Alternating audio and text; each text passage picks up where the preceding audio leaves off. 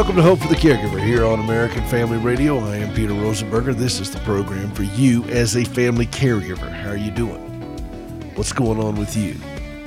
More than sixty-five million Americans right now currently serve as a family caregiver. If you're one of them, you are in the right place. People say, well, you know, I'm a nurse, so I'm a caregiver. Or I'm a parent, so I'm a caregiver. Well, the activities certainly intersect. And there's going to be a lot of similarities. But a family caregiver is different. Well, what's the difference? Okay, I'll tell you. I'm glad you asked. The difference is, is a family caregiver is somebody who voluntarily puts themselves between a chronically impaired, vulnerable loved one. And you're putting yourself between that person and even worse disaster. And you're doing it without pay. And usually without training. In fact, without a lot of skills prepared for it, but you're just doing it because you're doing it out of love. And yeah, nurses are going to have a lot of the same activities. C N As are going to have a lot of the same activities. Home health care aides are going to have a lot of the same activities, but that's a career choice. That is their job. They get paid for it. They don't have to take it home with them unless they're a family caregiver taking care of somebody at home. A parent will take care of children. They'll do everything, laundry, and diapers and everything else. A lot of things seem similar, but that child is expected to grow up and become more independent and function as a healthy adult. When you deal with somebody with a chronic impairment, those expectations change. If you have a special needs child, for example, you may not be able to look forward to Little League games, normal classroom experiences, homecoming dances, proms, weddings, living outside of the home and going on for, to have a, a family of their own. They may not be able to do it with a special needs child. Some can, many cannot. When you're dealing with somebody who has had some type of stroke or some other type of trauma that has happened, things aren't going to get better this side of heaven. And that's the journey for so many people, knowing that this is the way it's going to be. And we've got to learn to adjust our life to it. It's not necessarily bad. It's different. And it's challenging. And it requires different skill sets and different understandings and different activities. And it requires an adjustment of our minds and our hearts. And where does that come from? Well, certainly counseling helps.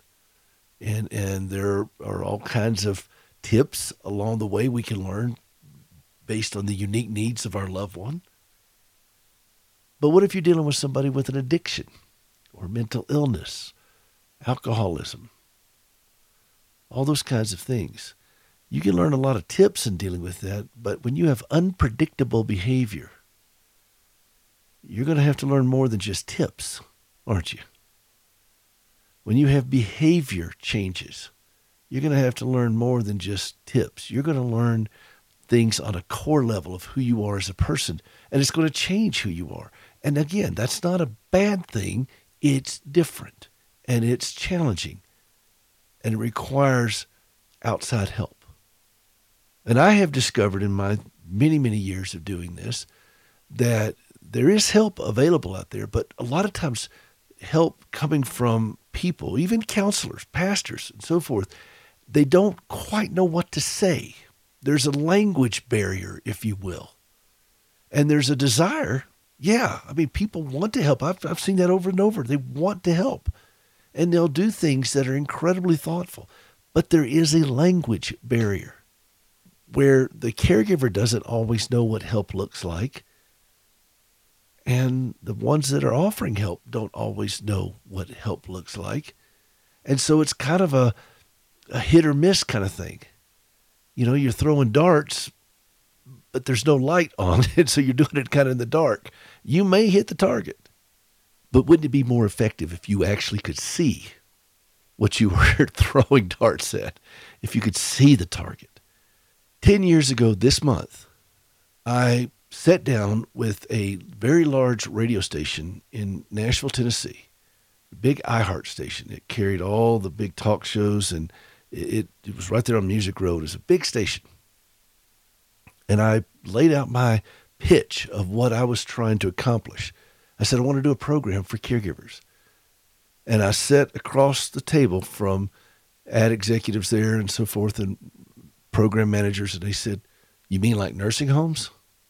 I said, no, caregivers, people who are making those decisions. People are are struggling with this, special needs parents. And, uh, and I went through the litany. I, I said, no. all of, And they looked at me with kind of a blank look on their face, and they said, we don't get it.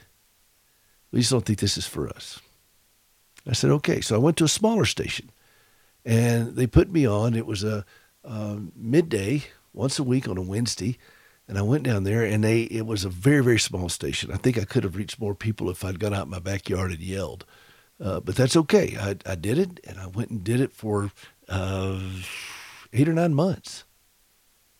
And then the bigger station called me, W L A C, there in Nashville, fifteen ten. And they called me. They said, we've been listening to your program. We get it, and we think there's a place for you over here. And so I went on to that station and did it for eight years. And then American Family Radio graciously extended the invitation for me to come on this network. They said, we get this.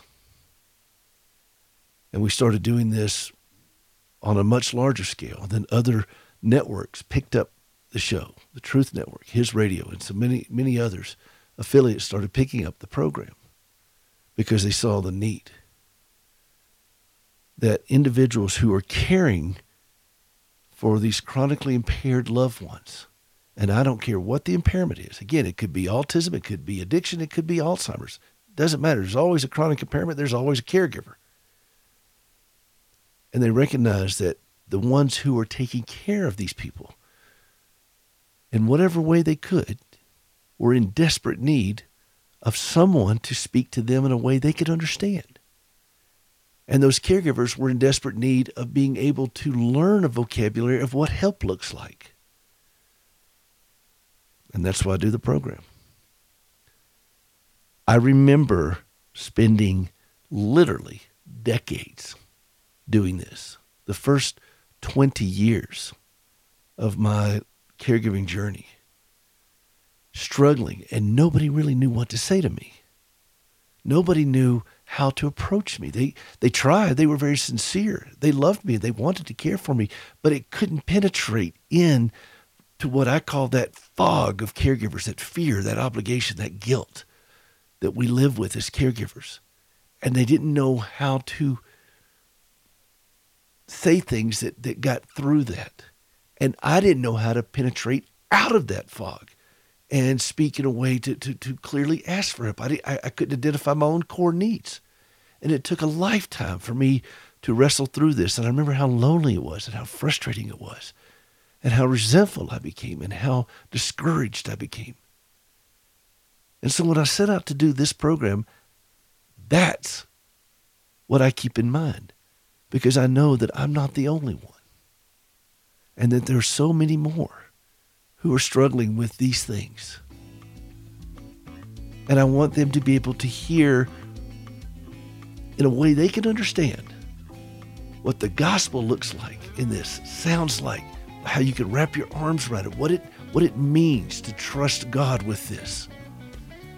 I want them to see a clear, defined path to safety, even if it's just for today, for this moment.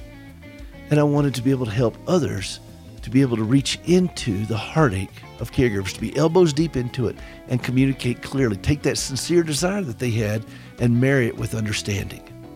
Isolation is one of the most crippling things that we as caregivers face. And it's not just physical isolation, it's the emotional and spiritual isolation that we struggle with. This program is going into that isolation with the clear message of the gospel to help people understand what it means to trust in God through this. This is Peter Rosenberger. This is Hope for the Caregiver. We'll be right back. Telling Bibleless, persecuted believers no, that's one of the hardest things we do at Bible League. Hey, it's Michael Woolworth, and I want to give you an update on our campaign, Stand With Them. You know, Paul wrote, the persecuted, they may be persecuted, but they're not abandoned, struck down, but not destroyed. You know, for weeks we've been telling you about Christians who are praying for Bibles in order to endure and persevere. Ahmad is in Malaysia. He's a civil engineer, was beaten. When he came to Christ, he's praying for a Bible. Adesh is in Nepal. He's a tour guide near the Himalayan mountains. He was beaten, but he's praying for a Bible in the Nepalese language. And then Einar is in Zimbabwe. She's a widowed mother of three. Her husband was killed by the Boko Haram regime. She's not praying for an end to her suffering. She's praying for a Bible. We're in the final few days of this effort to send God's Word to sixteen thousand Bibleless persecuted believers. We're short of this goal, and we need to wrap up in the coming days. So at five dollars a Bible, one hundred dollars since twenty, will you call eight hundred yes word, eight hundred yes word, or give at send bibles now dot org, send bibles now dot org. I feel so hopeless. hopeless. Is there any hope? I, I just feel like there's no hope at all. No, no. Is there any hope? Get hope. Get hope. Decisions are strategic moments in our personal history. That's T W R President Lauren Libby. A decision is a choice of one or more multiple options or potential courses of action. King Saul in the Bible made some decisions to act in areas that were not authorized in his role as king. He took on the role of a spiritual leader of the country, a role and function not assigned to the king, and it was a disaster. You know, I've come to realize that decisions have consequences. This is where the rubber meets the road. Did I talk to Jesus, ask Him to move circumstances and hearts of people, and then move out when the way forward is not clear? You know, these kinds of decisions bring hope. Need more hope? We have resources waiting for you, including a free devotional. You'll find them at get hope radio dot com. That's get hope radio dot com. Because with Jesus, I can take it. Oh, ask Him. I know I can stand. No matter what may come my way, my life is in your hand. My life is in your hand. Welcome back to Hope for the Caregiver here on American Family Radio. This is Peter Rosenberger. We're so glad you're with us. That is my wife, Gracie, from her C D, Resilient. You all have sent me so many notes. This audience is so awesome. You guys care for us. You pray for us. I get all these notes, uh, and I'm very, very grateful. And you've asked about how she's doing, and uh, she she's had a hard year. Um, last year, this time, um, she fell and broke her leg, or broke her femur. Um, she has two prosthetic legs, for those you don't know her. And then as she was recovering from all that and a pretty big surgery to fix that, it was a pretty, pretty rough break. And then she uh, lost her mother, and then she had this big back surgery scheduled in January, and she was in the hospital for ten weeks. And so it's been a, been a hard year for her, and she's no stranger to hard years, but this has been a particularly difficult year for her. Thank you for your prayers. She is getting better. It's just very, very slow. Um, she's out walking uh, with the help of um, her physical therapist and is pushing herself. Um, it's just it's just a slow process of recovery for her. And I know this audience gets that. I will tell you that uh, she is looking forward to getting back in the studio and singing some more. She's got some great songs that we've been working on the tracks for, and, and I've got some wonderful players in Nashville that are putting together some tracks, and then she'll get into a, a studio that a friend of ours has out here in Montana, and she'll lay down the vocals, and I can't wait for you to hear some of these songs. So that will be forthcoming if you can just bear with us. It's just been a, a difficult journey for her, but she's tough, and she is resilient. We're returning to Denver for a follow-up visit with her neurosurgeon, and her physical therapist here in Montana said, please ask if I can push her a little harder.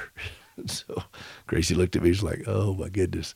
But uh, it's time, and we hope that, that he'll clear her, say that the fusion and all for back is strong enough that she can start doing some more activities.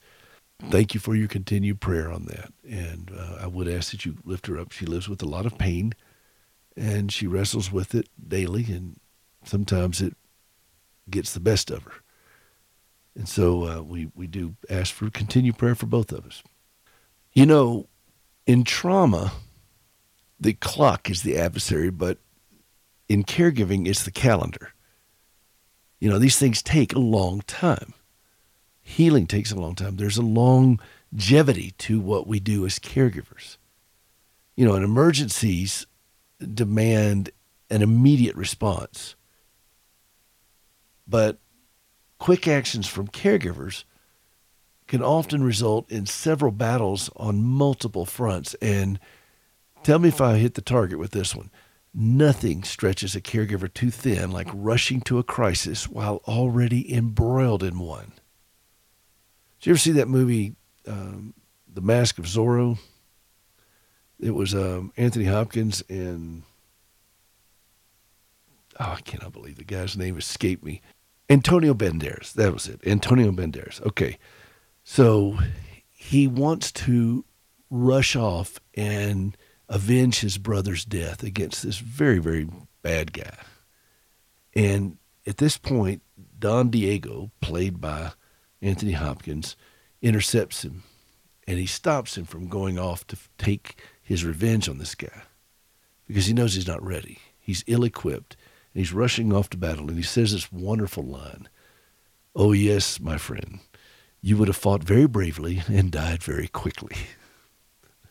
Does that does that resonate with you as a caregiver? We fight very bravely and die very quickly. You know, we we we rush into these things, and you can't do that as caregivers. You you've got to pace yourself. In the long journey of caregiving, caregivers benefit from incorporating what I call discretionary valor. Discretionary valor. For many caregivers, including me, the default is to hurl ourselves or our opinions recklessly at situations that require neither.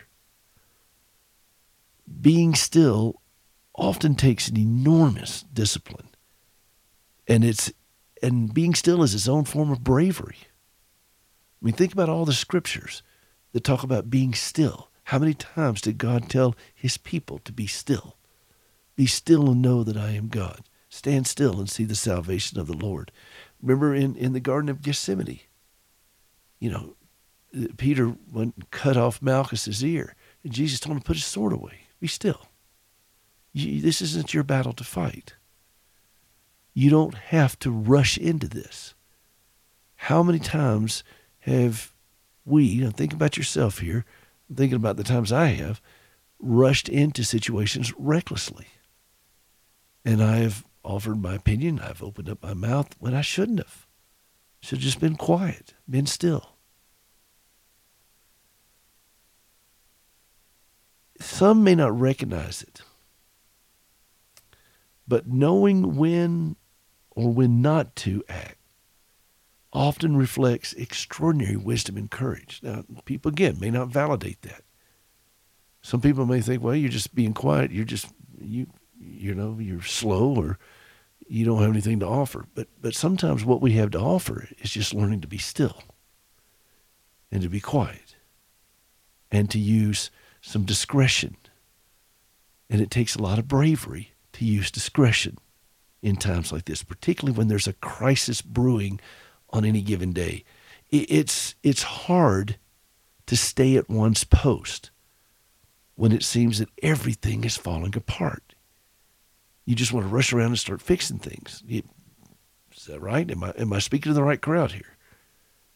Yet one's mettle, M E T T L E, is often tested by not interfering when things get dicey. Sometimes others need to experience failure in order to grow. Should I say that one more time? Sometimes others need to experience failure in order to grow. And if we hamper that experience, it inhibits their growth. Sometimes you and I need to experience failure in order to grow as caregivers. And if people intercept us and hamper that, we're not going to grow. We're going to have to keep repeating that same lesson until we get it. Although it's not often valued, discretionary valor remains one of the most critical attributes a caregiver can utilize. While soldiers receive medals reflecting bravery under duress, our medals for discretionary valor appear differently We're not going to wear them pinned on our uniform, on our chest. But we do get awards for this. You know what they look like? They look like peace of mind. That's an award that you get for discretionary valor, peace of mind. You know what another one is? Less drama. That's an award you get for discretionary valor. You know what another one is? A good night's sleep. A good night's sleep. That's learning to control your own thoughts, words, and deeds, and not insert them into a situation that doesn't require them. And it takes a lot of work, a lot of discipline, and a lot of trust that God is working in this and doesn't need you to jump in. There's an old saying I, I like. It says, don't just do something, stand there. Don't just do something, stand there. It sounds counterintuitive, but is it?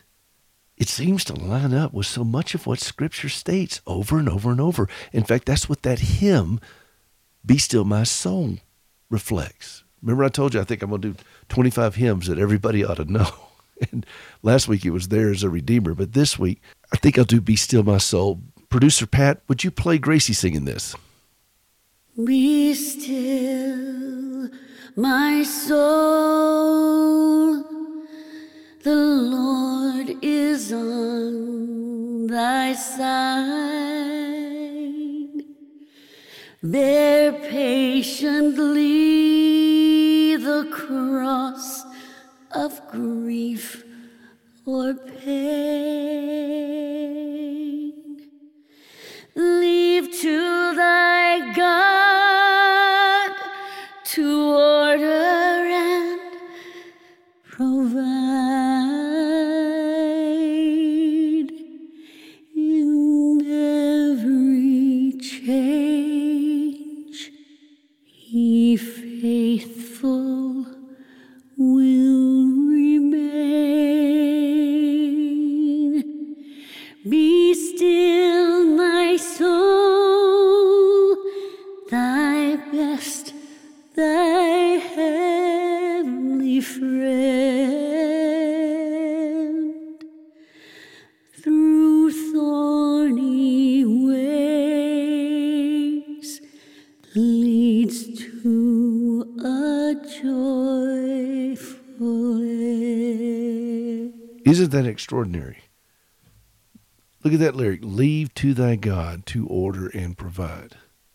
That sounds an awful lot like learning to be still and take your hands off a situation. You know, there's a reason these hymns have endured for hundreds of years, some of them. It's because they have plumbed the depths of what the core issue is for all of us. And again, go back to what I talked about in the last block. Is the core issue learning all these tips? As caregivers, the, the, is the caregiving task, is that really what the core issue is? Or is it learning to be in control of our own thoughts, words, and deeds? Is it learning for us to use discipline and discretion and wisdom and stillness and trust? Even in the midst of the craziness, I know it is hard to stay at your post when everything looks like it's falling apart and getting really gnarly. Yet that is what we often find is the most appropriate thing to do, is to be still. And let me clarify, being still doesn't mean we just sit there in front of the television or just sit in a chair. We can be still while doing tasks as caregivers. Being still is a matter of our spirits, of our heart, of trusting that God is responsible for results here. We are stewards. And so therefore we can trust him, and we don't have to run into every battle that we see. We don't have to go to every fight that we get a ticket to. We can just be still and leave to thy God to order and decide, as the great hymn says. This is Peter Rosenberger. This is Hope for the Caregiver, hope for the caregiver dot com. Got a great interview with Robby Dilmore, the Christian Car Guy, coming up next. Don't go away. We'll be right back.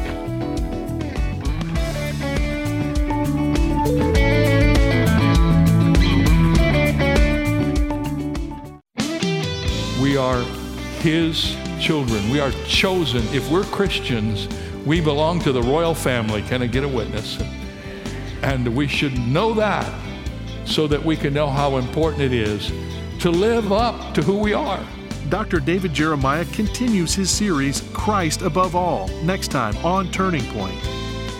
five thirty a.m. and seven p.m. Central on American Family Radio. Hi, this is Pastor Robert Morris. I'm often asked, how do I grow in my relationship with the Lord? How do I hear God? What is God's plan and purpose for me? I want to personally invite you to join me on Sunday mornings right here on A F R for worship and the Word. And we will discover the answer to these questions together.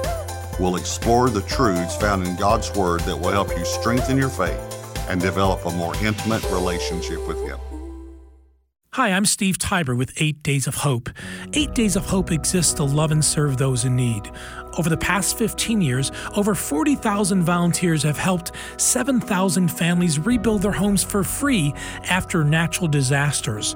We've also renovated and rebuilt facilities to bring hope and healing to those rescued from sex trafficking. Our Rapid Response Ministry is busier than ever. With forty deployments over the last four years, we've been able to minister to so many when it mattered most. It's completely free to serve with us. We provide your food and lodging when you volunteer. There's countless opportunities for any skill set and any skill level. We spend multiple weeks with those that have lost so much by cutting trees, tarping roofs, mucking out houses, and so much more. Consider joining us on our next outreach. You will never be the same. For more information about eight Days of Hope, please go to eight days of hope dot com. That's eight days of hope dot com.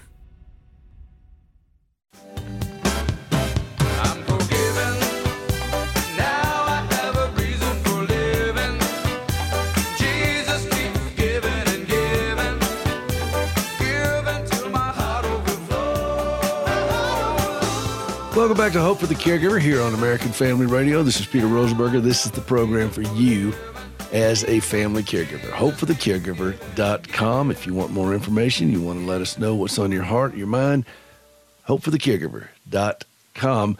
I have a longtime friend and quasi-mentor. I say quasi-mentor for his benefit because he doesn't want to take the blame. Uh, but he has been instrumental in helping me with radio and broadcasting and podcasting for a very long time. He is known throughout the Fruited Plains as the Christian Car Guy. He's Robby Dilmore, and he is from North Carolina, Winston-Salem, North Carolina. And so, Robby, I am glad to have you here. I have waited for years to be invited to be on your show, have, Peter. Waited, is that the right word you want to use? Wait, that you waited or you've held your breath hoping you wouldn't be. No, uh, Robby, uh, Robby's been just super encouraging to me, and he brings this. I mean, Robby, how long have you been in radio? About twenty years now. So oh, you, wow. you bring a wealth of experience, and you, before we get into all the, the car stuff that you do, Uh, because you have a, a lengthy history of, of being able to speak to car issues and a, from a biblical perspective. Please don't tell the joke about they were all in one accord, Robby. I'll just go ahead and get that out of the way now. But you're a caregiver, too, and you have... St- I got one time, Peter, I got taken off of a, a whole group of stations in New York, like six of them, for uh, for telling that joke. So I, I, I don't ever tell it. Well, uh, for that, we're grateful, too. I, I, I preempted it for you. You're a caregiver, and you've yeah. been you've been in this world now uh, for some time, and it's been illuminating for you, hasn't it? Oh, my gosh, yes. Um, first, actually, with my father. Um, we, we cared for him the last year and a half of his life and um, learned many hard lessons right there. And then for the last three years with my mother-in-law, um, we're really more the burden of that one is on my wife. And wow, it's it's it's been a test. Uh, as a matter of fact, she is one of your biggest fans and listens to your podcast every night. She often reminds me of what a gift you are. Well, uh, that's said very few people ever. No, I, I appreciate that. I, I'm glad that we're able to to be a source of encouragement to her, because it is a hard thing. As you are watching your wife struggle caring for her mother, um, what where does that take you? Uh, what what have you learned about uh, a Christian marriage and husbands loving their wives and and all these things as you've watched this unfold? This is going to sound really strange, but it's actually true.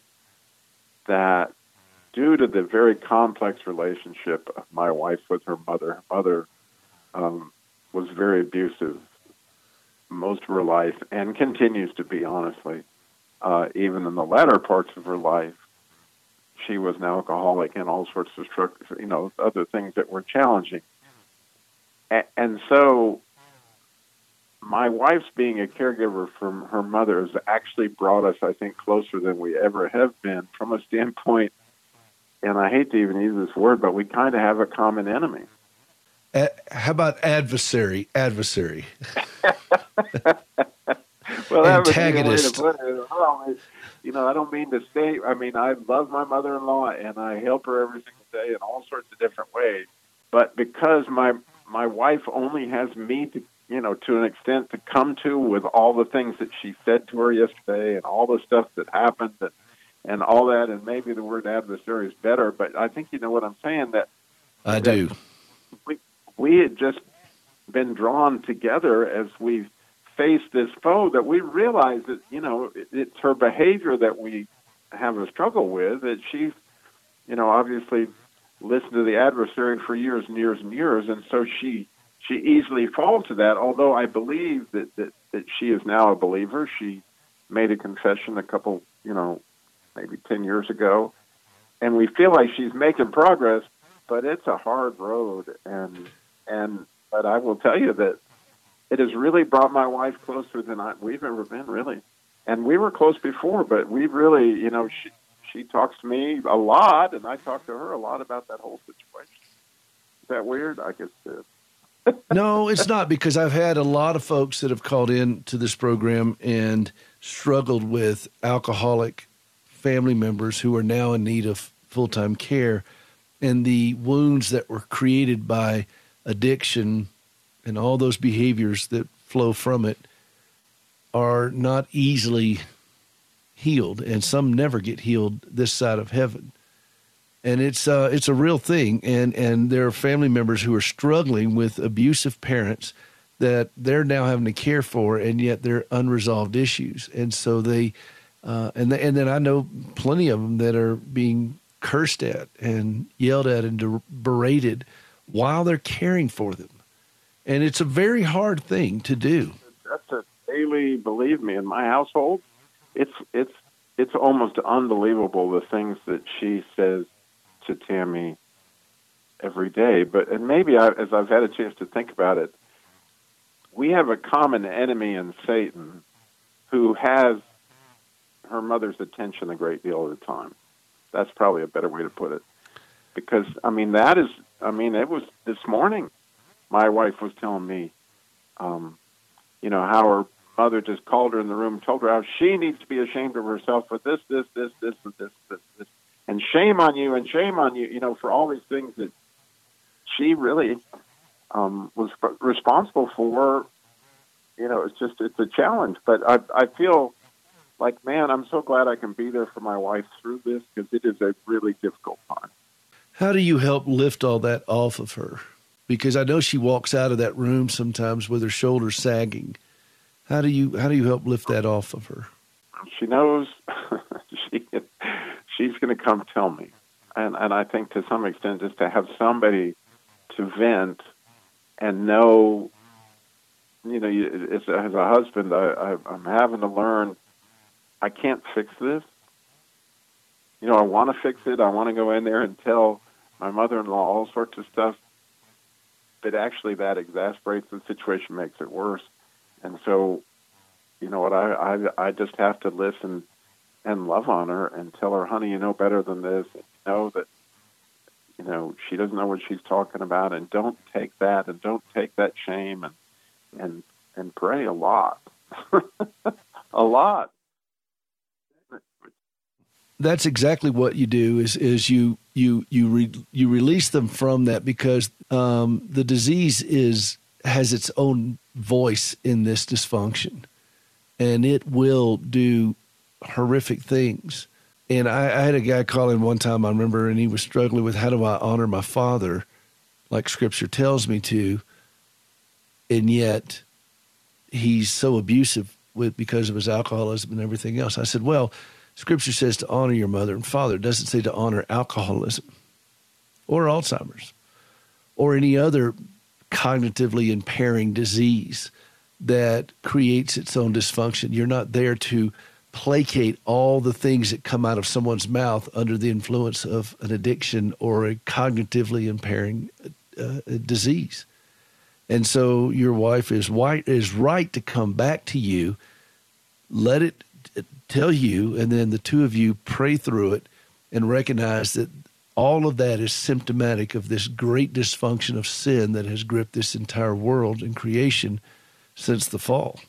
And uh, so I, I think that is uh, extraordinary how you guys have pulled together with this, and I applaud you for doing it. Yeah, it's it's an, it's a challenge, because like this last night when I came home, you know, Tammy had left her upstairs, and she is on oxygen, and she'd come down the stairs without her oxygen. She has a, like a little chair that rides her down the stairs, and she's sitting there with a power cord to her oxygen in one hand and her phone, and she, first of all, didn't even know who I was. She was like, Tammy, and I said, no, I'm not Tammy, I'm Robby, and she goes, I need help, I need help. I said, what do you need help with?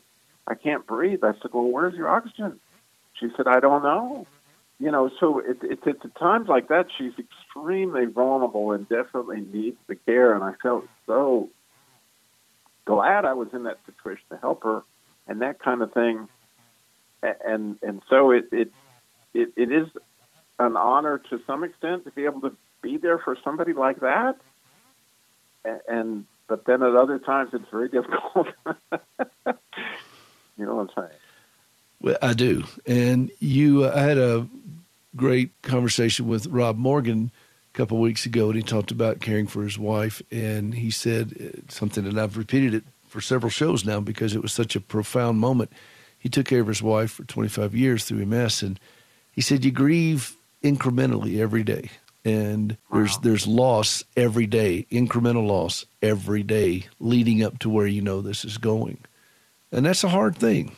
That's a hard thing. And my hope and prayer for not only Tammy, but myself and all of us as caregivers and you, is that when we do stand at a cemetery, and hopefully we're the ones standing, not because we don't want to, I mean, go be with the Lord, but we just don't want our loved one to have to live without us being there.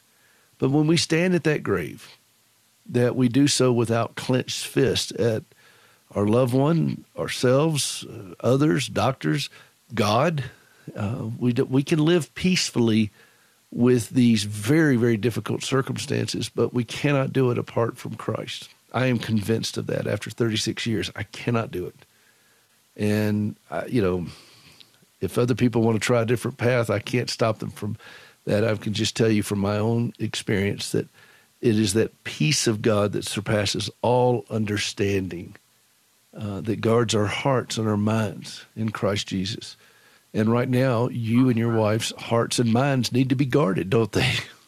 Yeah, it, when you think about it, it's it's a fascinating, you know, David said in the one hundred nineteenth Psalm, you know, seven times a day I'll praise you because of your righteous judgment. Like, what? But the idea is all these things that are happening that are literally judgment are God's way of perfecting us through struggle. Like, this is a strain. This is a hard, hard thing. But clearly, you know, this is part of what he had for Tammy and I in order to get where he had for us. And it's just a fascinating time. And, and like they all say, you know, it's the worst of times, it's the best of times, because it is driving us to where, you know, we're beyond ourselves and in our weakness. You know, we got to cry out for help because we got no. Indeed. We're talking with Robby Dilmore. He is the Christian Car Guy. He's going to give us some car tips here after the break. This is Peter Rosenberger. This is Hope for the Caregiver. We'll be right back.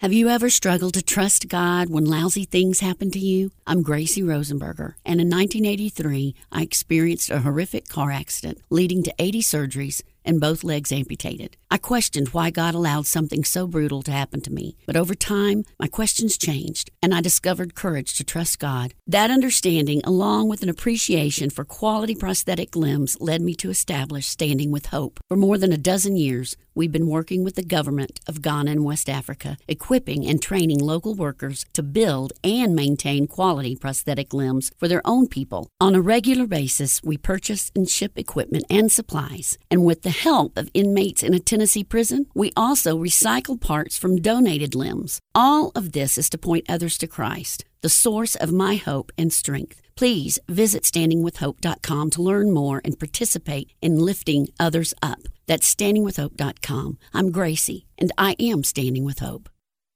The Raising Godly Boys Minute with Mark Hancock. The next time you're at Walmart or Hobby Lobby, spend about twenty bucks on a nice set of colored markers and a half dozen assorted poster boards.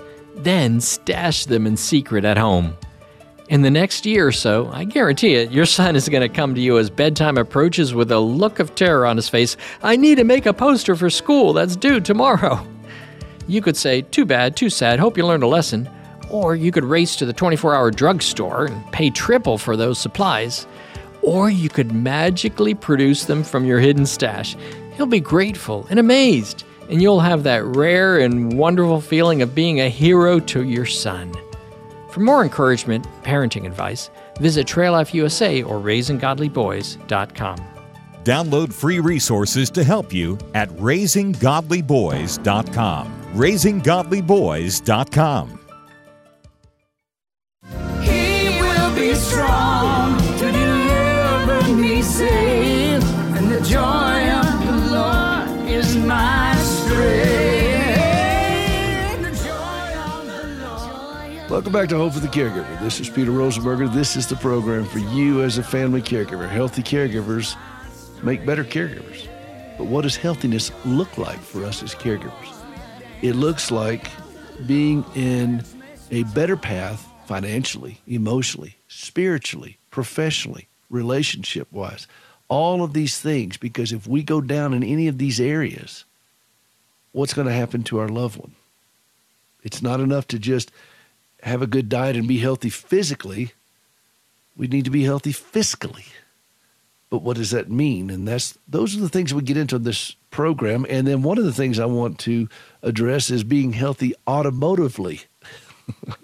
And that's why I have Robby Dilmore on with the line with me here. He is the Christian Car Guy. And, you know, Robby, I want to jump right into this, and I appreciate all the stuff you talked about in the last block about your journey as a caregiver, the, the challenges it is on you and your wife.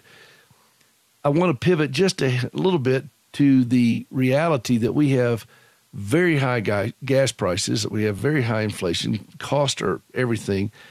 What are some ways that you know you are the Christian Car Guy and you have this massive following of people who talk all things automotive? What are some things that people are doing that they should not be doing uh, that is potentially wasting a good bit of gas, which is money? That's not gas, it's money. And how can we help rein that in a little bit? So I have these, you know, talk on my show quite frequently because a lot of people are definitely concerned about the price of gas, and that is something that, um, you know, we can all be talking about what we can not be doing. And, and since we do work quite a bit with caregivers on the Jesus, Labor, Love, that's part of the Christian Car Guy show where we help out single moms, widows, and families in crisis. So a lot of those widows and other people are caregivers. And, and so the number one tip that I actually have to save gas is to pray and ask God, is this a trip I even really need to take? Would it be possible that some other service in my town, you know, like we have all sorts of county help that will actually take um, people that need doctor's appointments and that kind of stuff for absolute free. And so one of the resources that's out there That, that a lot of people don't realize they could take advantage of is services like, you know, ours is called Y VETI out here. It's just, you know, an acronym for the county that they're in, Yadkin County. and and they will, you know, take your loved one to the doctor's appointment. You can go with them, and they and again, who's paying for the gas? They are. Are you familiar with that, Peter? I am familiar with some of those. Out here in Montana, though, where I live now, we don't have a lot of those services. We don't have Uber. We have Goober. And it's, you know, dog sleds are involved and uh, covered wagons. It's uh, so it's a little bit different way to rural area where I live, but I, I am familiar with those things. Uh, back east, we have a lot of those with my folks that are um, still living in South Carolina, and some of those things as well. What are some other things they can do to your car, you, we can do to our cars? Okay, so the other thing, well, the number two list on my list of ways to save gas is to just simply give yourself more margin, leave sooner, get up earlier, because if if you if you drive when there's less traffic, there's not as much stop and go, and you save money on gas. And so a lot of people give themselves no margin. That makes them in a hurry, and that hurry makes you burn gas. It's just, it's a horrible thing. You'd be shocked at how much you can save by just leaving sooner. The next thing you can do, and for most people, they've got way too much stuff in their car. Um, that would you believe it, that that the manufacturers will spend hundreds of thousands of dollars, thousands of dollars to reduce a pound or two. The whole reason we have miniature spares instead of full size spares is they're lighter weight, and they realize that when you're carrying around extra weight, just think if you're on a bicycle and you put extra thirty pounds on it, how much harder it is to pedal. Well, that's the whole idea behind your car. So when you're carrying around all that water in the back seat or a bunch of books or whatever it is you got, um, getting rid of that stuff out of your car is literally costing you tons of gas you never even thought about. So there's one big deal. And, and then, of course, there's always nowadays with all the heat, I'm sure you're experiencing that even in Montana. So I've had this that I've said for years, you know, when you're in town, you know, if you keep your windows down, believe it or not, it's it's more efficient. But over fifty, it's not thrifty. In other words, your windows down, if you're going over fifty miles an hour, is actually costing you aerodynamic-wise. So, like I say, in town, keep them down. Over fifty, it's not thrifty.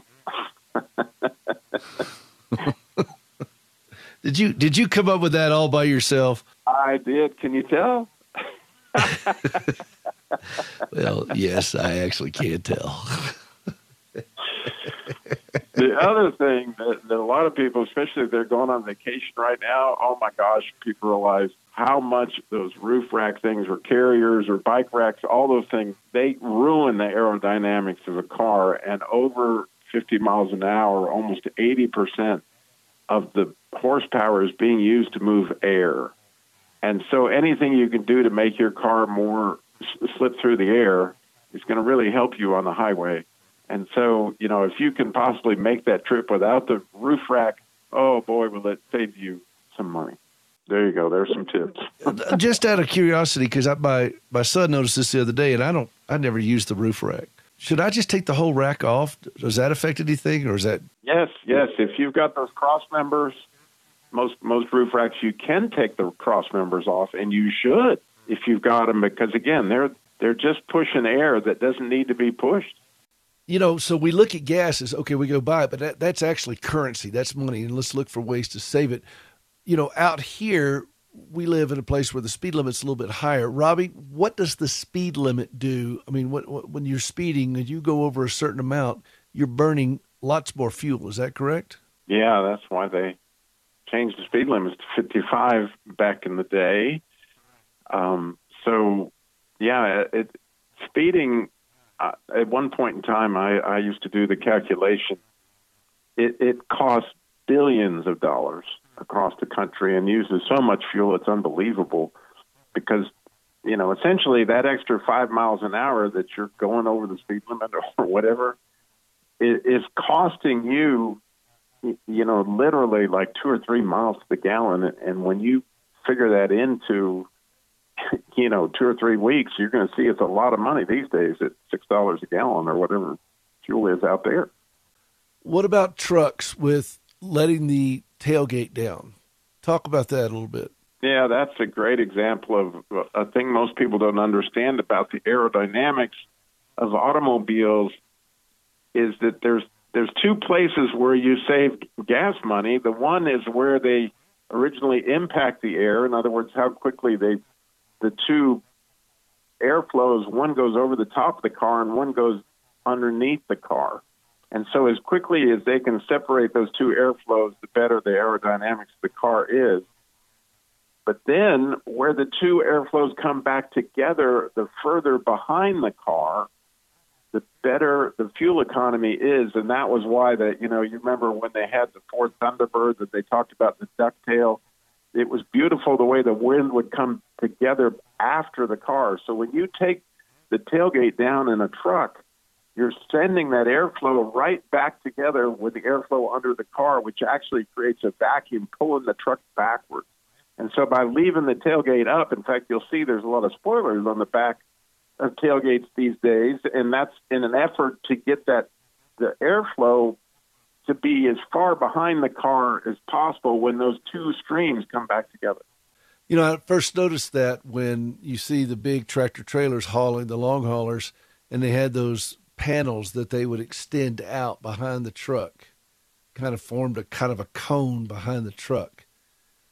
Right. You know what I'm talking about? Exactly. That is the exact idea. Talk about air pressure in your tires. Yeah. You know, actually, I would find the maximum that, like, my wife's car's maximum air pressure is thirty-six pounds, and we run it at thirty-six pounds because just like you want to try an experiment, go out there on your bicycle and lower the air pressure on your bicycle, go try the pedal versus if you fill the tires all the way. There's no comparison Um, as to how much gas you lose when you run low tire pressure. And so all those people that are, you know, trying to get the ultimate mileage are obviously going to run at the maximum tire pressure, but don't take that too far because it's terribly dangerous to overinflate your tires on all sorts of levels. Uh, number one, just when you do it, you stand the chance. I had a friend that was killed by overinflating the tire. So you don't want to do that just, you know, if the tire were to explode. But then also, if you have a blowout on the highway, it's not worth it. But by all means, if it's rated, and it's right there, usually on the doorpost, it'll show you what the maximum tire pressure is for your car, and I would definitely run the maximum. Well, these are good tips here, and Robby, it's always a pleasure to have you here, and thank you for all that you've done to help my program and the podcast and the broadcast, everything that I've done over the years, and I am very grateful. If people want to find out more about you, what's the best way to do that? Christian Car Guy dot com is my website. And, you know, there it has about all all about me, about my different radio shows and all that stuff at Christian Car Guy dot com. Christian Car Guy dot com. It's Robby Dilmore. And, Robby, you are, you, it's National Treasure, Robby Dilmore. National Treasure, Robby Dilmore, the Christian Car Guy. If you have any questions about your vehicle, if you're transporting a loved one, if you're having a wheelchair mounted on the back or any type of uh, adaptive devices for uh, disabilities and so forth, please reach out to Robby. He's the guy. He knows all these things, and he will be glad to talk with you about it, may even talk with you about it on his program. Because if, if you're dealing with it, a bunch of people are too. hope for the caregiver dot com. Go to the Christian Car Guy dot com, Christian Car Guy dot com for more on Robby. And Robby, thanks as always for being a part of the program today. I was honored. Thank you, Peter. This is Peter Rosenberger. This is Hope for the Caregiver, hope for the caregiver dot com. We'll see you next week.